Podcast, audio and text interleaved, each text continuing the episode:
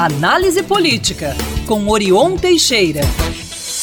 Bom dia, ouvintes, bom dia a todos. A deputada estadual André de Jesus do PT anunciou por meio das redes sociais neste domingo que solicitou à mesa diretora da Assembleia Legislativa de Minas a convocação de uma reunião especial para homenagear a escritora Adélia Prado. Por quê?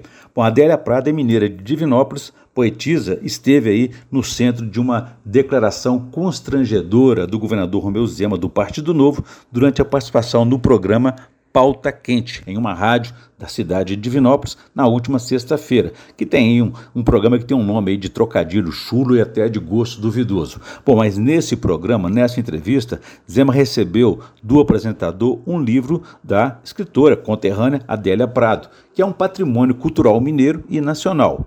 Zema disse que o livro era bonitinho e perguntou se ela trabalhava na rádio. A declaração do governador viralizou nas redes sociais, expondo seu eh, desconhecimento e desinteresse pela literatura. Diante disso, a deputada petista tomou essa decisão. Zema não o fez por grosseria, mas por desconhecimento, o que, no caso específico, referindo-se a uma personalidade como Adélia, soa como ignorância e falta de cultura. Mas não é só na literatura, não.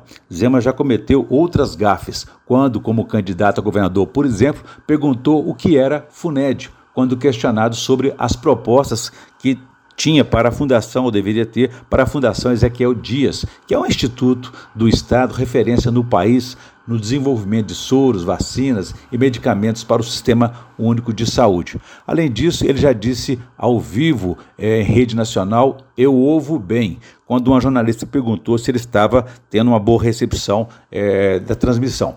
Pois bem, é, também já disse que o, o vírus da Covid precisava voar, viajar para ser controlado. Bom, o governador vai colecionando essas gafes e ao mesmo tempo formatando seu perfil político e de gestor, que até aqui não o tem atrapalhado. Para alguns passa a ideia de simplicidade, ingenuidade e tolice, o que não impediu de ser eleito e reeleito.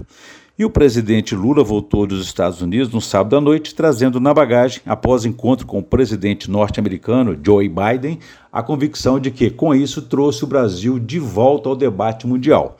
No encontro, discutiram temas como o meio ambiente e a relação comercial entre os dois países. Além desses, o tema da defesa da democracia ocupou boa parte das conversações. No meio delas, Lula criticou o antecessor, Jair Bolsonaro, de negar a realidade e a interlocução com outros países, porque vivia numa realidade própria, paralela, criada pelo uso excessivo de fake news.